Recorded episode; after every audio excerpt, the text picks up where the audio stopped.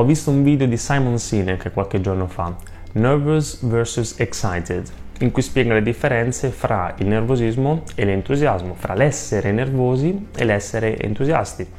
Ed è molto attinente al nostro mondo delle presentazioni perché spesso quando si parla in pubblico chi più e chi meno c'è sempre no, un po' d'ansia, a volte anche di nervosismo. E considerate questo, Simon Sinek nel video racconta che durante le Olimpiadi di Londra, mentre le guardava, si incazzava sempre con i giornalisti perché facevano sempre la solita domanda agli atleti.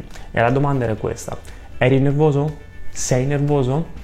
E gli atleti, ogni singolo atleta rispondeva sempre allo stesso modo. La loro risposta era no, sono entusiasta, ero entusiasta, I'm excited, no? E se ci pensiamo, come ci fa notare Simon Sinek, quali sono i segni del nervosismo? Il cuore inizia a battere un po' più velocemente, ci sudano le mani. E quali sono i segni dell'entusiasmo? Il cuore inizia a battere più velocemente, ci sudano le mani.